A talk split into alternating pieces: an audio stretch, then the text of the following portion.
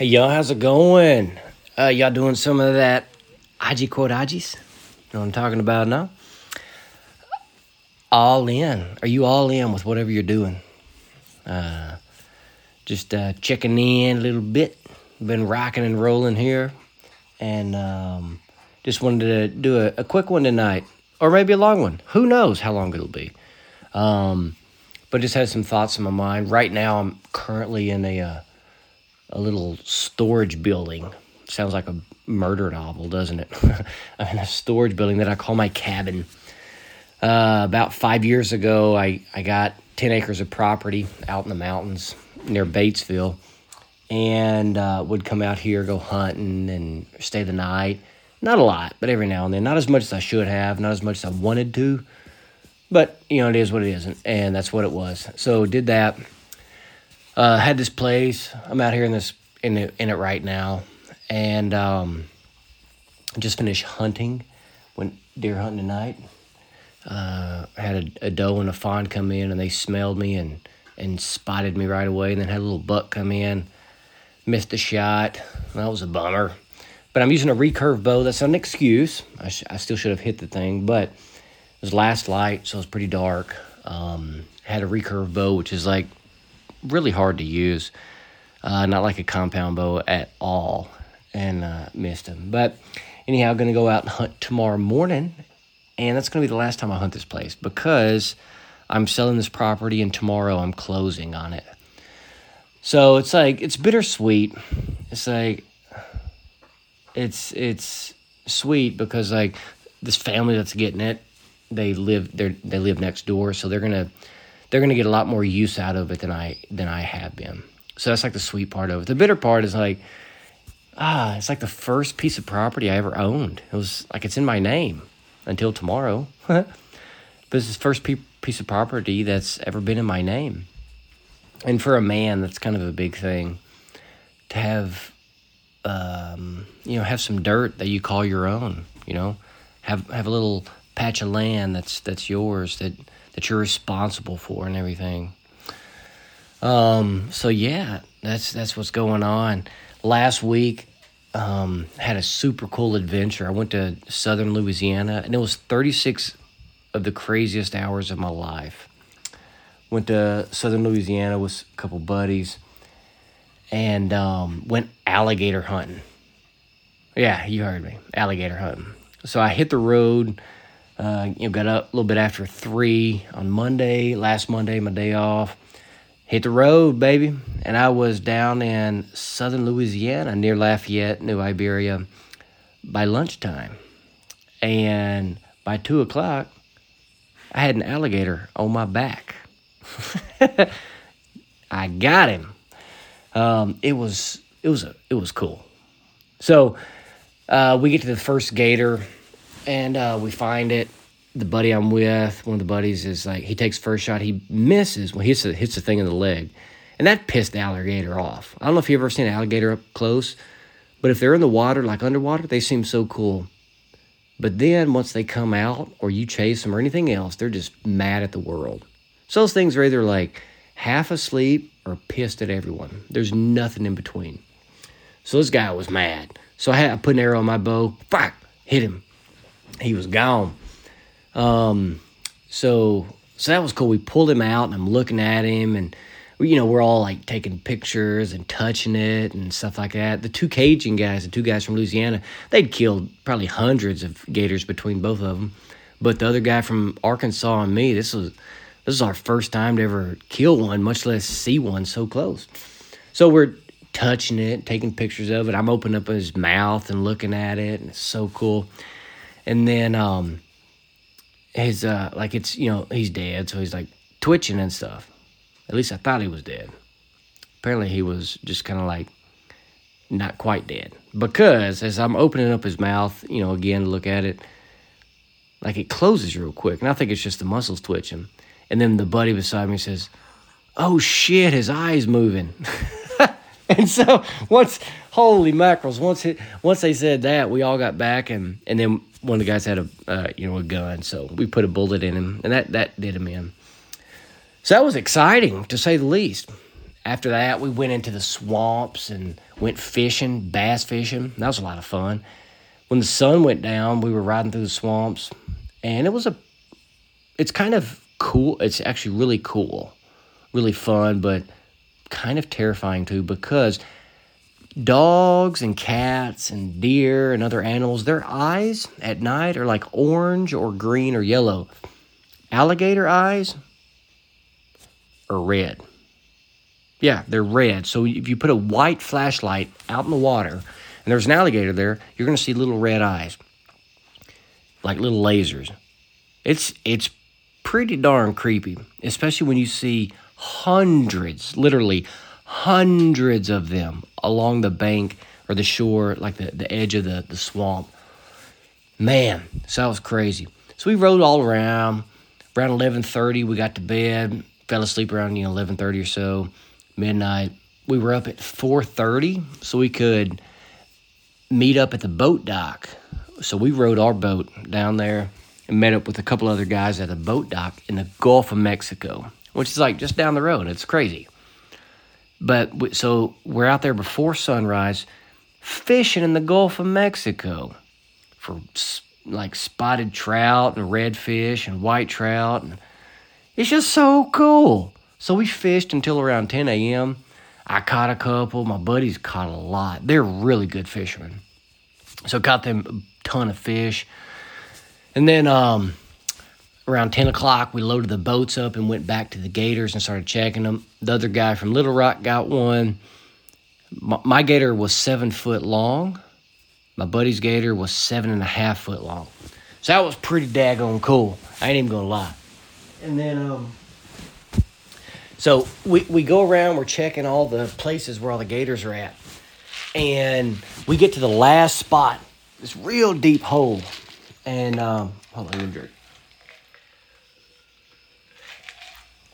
And get to this last hole, really super deep. It's crazy, and the the we know that there's a gator in there, and so um, the we have baited hooks is what it is. We bait hooks, and then you hang them over the water. You put a big cane pole in the ground that holds the the a big hunk of chicken, basically like a half a chicken, over the water, like three feet over the water.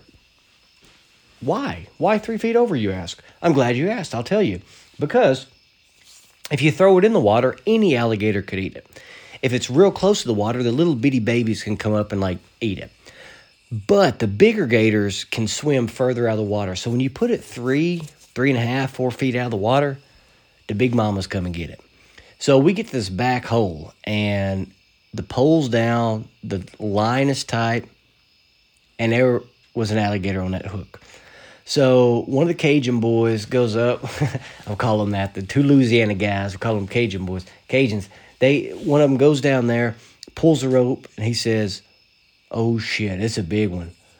And he starts pulling. the The water looks like coffee with milk in it, like watered down chocolate milk, muddy water. That thing was you know moving around in the water.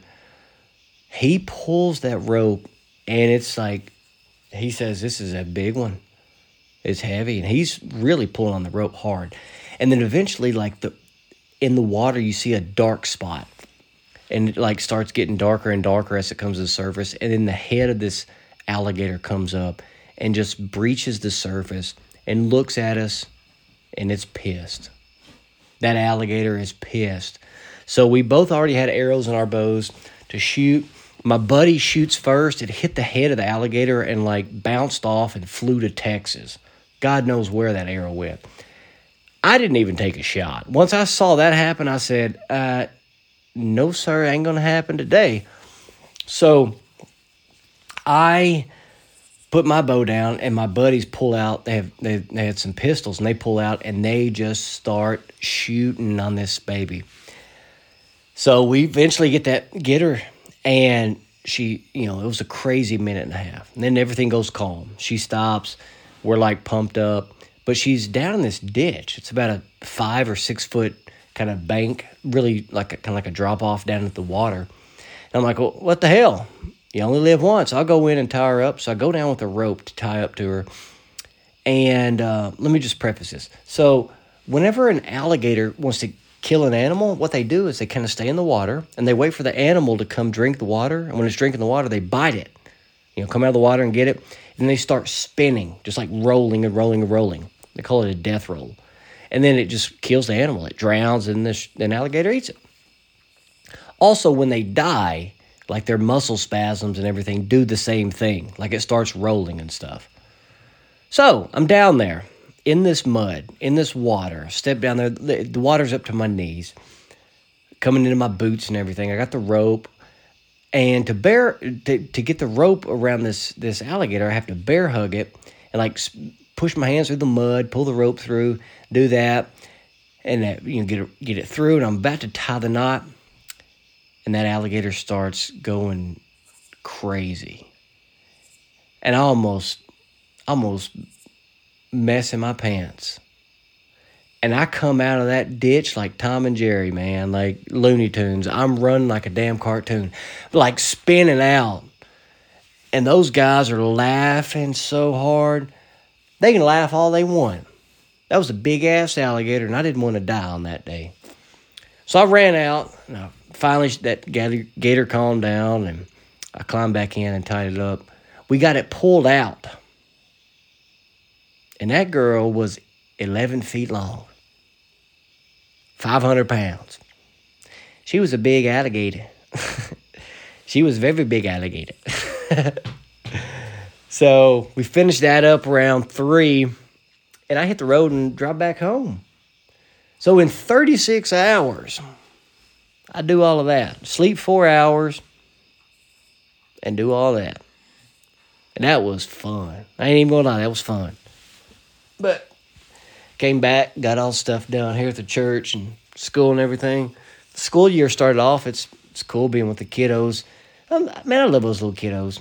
They're so fun, and um, yeah, I just like them. They fun. I um last month no, what is this? It's still September. Early September, I went to Montana to be a godfather. My one of my best friends him and his wife had a little girl, and they asked me to be the godfather. And I said, heck yeah, I'd be honored to. So I went out and did it. And it was so fun. Just, it was so cool. Um, went out and did it. My, what was really neat is that my old, my old spiritual director from seminary actually did the baptism. So if you're going to be a godfather or a godparent, the godparent cannot do the baptism. So like if if a priest is the the godparent, they can't do the baptism. Okay, so um, so I asked him if he would do it. He said, "Yeah." He's the bishop out there in Montana now, and it was it was just so beautiful. It was so beautiful to be on the other side of a baptism. It was so beautiful to hear him preach. Uh, it was so insightful, just so good for so many so many reasons and in so many ways. And yeah, I was just grateful. I was just full of joy. And that was that was just neat. It was really, really, really neat to to get to to to do that, you know. And um so did that, spent a few days with them. Jeff and Ann are their names. Just I mean, just super cool people. I love them. And their little girl is just cute as a button. Um, after a few days with them, I drove down to Colorado and hunted for five days, bear, uh, bear and elk, and didn't kill a damn thing. And um, I'll share a funny story about that. The uh, actually, it was it sucked. It was tough. I was alone in the woods, pushing my physical limits. You're alone, like by yourself. You don't have anyone to talk to, so you're pushing your emotional limits, psychological limits and then just spiritually i mean when all those things go to their end like spiritually you go to a deep place. So it ended up being like it was pretty intense. And i was gonna check out. I actually I, yeah i was i was i was gonna quit. I was gonna dri- drive back home early. But I, I said well you know whatever. So i go back to camp eat some food. This is on the third day. Um, get back to camp eat some food, and I just go to bed. I conk out, I'm done. Ring the bell. And uh, but I wake up really early in the morning and I feel good. And I say, well, I'm not I'm gonna go back in one more time. So I go into the mountain, put on my my clothes and jump out of the truck because I when I go out west, I sleep in the bed of my truck. I have a little a little pop up camper shell on the back, and it's so comfy. I slept so good for that week and a half. So, but anyhow, so I get out there, jump out of the truck, run down the mountain, and I'm going down. And as I get down, like my like my body's like, "Hey, Stephen, um, we need to stop and you know take a a bathroom break." And I'm like, "Nobody." We're not going to do that now because we're hunting. So I just keep on going, you know, keep on trucking on. And uh, probably like five minutes later, I hear some elk bugling. And I'm like, holy moly, I'm about to get me my elk, first elk ever.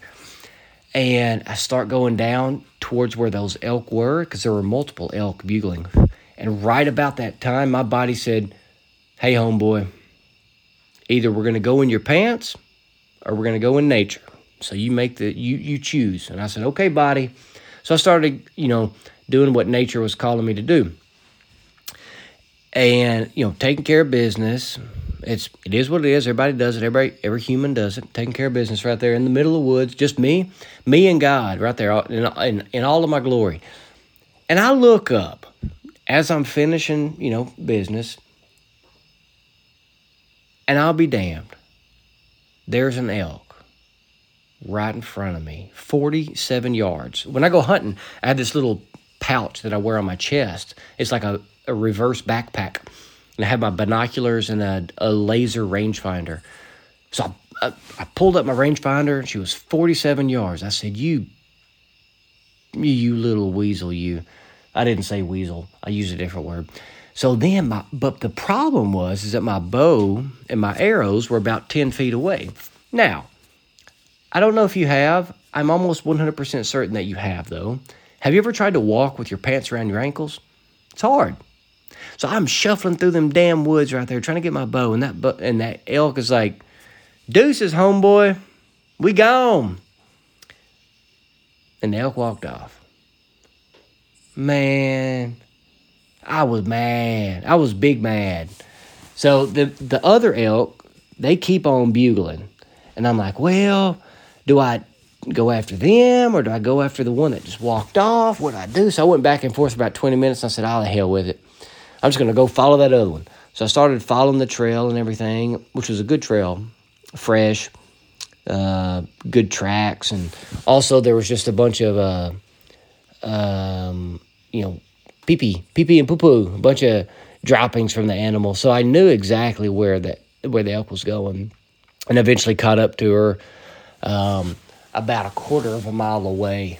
And then I followed her for another quarter mile, and she eventually got away. So, man, that was elk and bear hunt. I went for another day and a half still after that, pushed through some dark places, and I said, I'm going home. And I came home happy. Kind of frustrated I didn't get an elk. Of course, I wanted one, but that's life. You know, that's why it's called hunting and not shopping. So it was good. Pushed them limits. Um, yeah, other than that, that's kind of life. Deer season opened yesterday here in Arkansas, whitetail deer. So I'm going to I'm going to be hunting every chance I get. Um, last week, bear season opened the week before last, and um, week before last on Thursday, the week before last, I again kind of like the gator hunt, got up, hit the road at 3:30, drove 3 hours north to the Buffalo River in Arkansas to hunt bear. And I didn't see a damn bear one. Didn't see, I saw a little bit of scat, a little bit of bear sign, but I saw so much elk activity. I didn't see elk, but I saw their tracks, their poo poo, their their uh, rubs. It's like when they rub their antlers on the tree and rub all the bark off so much. That's where that one of the elk herds are in Arkansas. So it's really really cool to to just get in there and see those see those elk, um, or see see the signs. I was hoping to see an elk, um, but didn't. But anyhow, so it was still at least cool to to see that to see what I saw. Other than that, that's about it. Right now, I am looking out the window, I see a, a three quarters of a full moon, and I'm gonna go out there and hunt in the morning. So, whenever this goes live, I will be in a tree hunting for a deer. So if you listen to this as soon as it drops, just say a little prayer that an elk or not an elk that a deer comes on the very absolute last time that I hunt this place because later in the day, at 10 in the morning actually, not much later, I will be closing on that on the property. And uh, again, kind of bittersweet. It's how we started. But uh, if you're still listening, what was the point I was wanting to get with all this? That was a bunch of rambling. But let me oh wow, that just okay. So I forgot to make all those connections. Colorado, when I was hunting elk and bear, um, like I wanted to check out, but I, I, I kept wanting to hunt a little bit more. Like I wanted to do a little bit more. I just couldn't stop. So as I was leaving Colorado, driving out, I would stop in these different forests. I went to two different places to hunt. And ended up, you know, not really doing much. Hunted a little bit in both of them, but it wasn't any luck. But I just couldn't leave. I couldn't stop. And then um, connected with this property, like it's bittersweet. I don't want to hold on to it, but the the big thing that the Lord is is teaching me through all this is that sometimes you have to finish a chapter in your book. Sometimes you need to finish a chapter. Sometimes you got to put a period on it. And that's tough. That's tough, you know, because we love life. We love living. We love doing it all. But sometimes you got to stop. You got to you got to put a period on it. And um, yeah, we don't we don't know how to do that for different different reasons. Sometimes we're afraid. Sometimes we're, yeah, a lot of times it's, well, pretty much all the time it's fear. You know, we're fear of not getting anything else or, you know, not getting any more, it being over, you know, whatever it may be, but it's all fear. So I guess kind of what I'm praying about is like, well, what am I afraid of with all these things? Whether it's hunting or property or whatever, whatever it may be, you know? So, anyhow, um, that's about it. What chapter? What what but you know in the in the your life, the book of the life that you're living right now? Is there a chapter that you need to finish? Is there a chapter that you need to you know go ahead and put a period on it and wrap her up? Um, is it? What does it? What does it look like? What does that look like for you? So, anyhow, all right. Love y'all. God bless y'all. Age quod agis, do what you're doing. Be all in. Don't half-ass it. Have fun. And if you um if you got any bear or elk or deer or gators, let me know so I can come hunting them. All right. Age quod agis.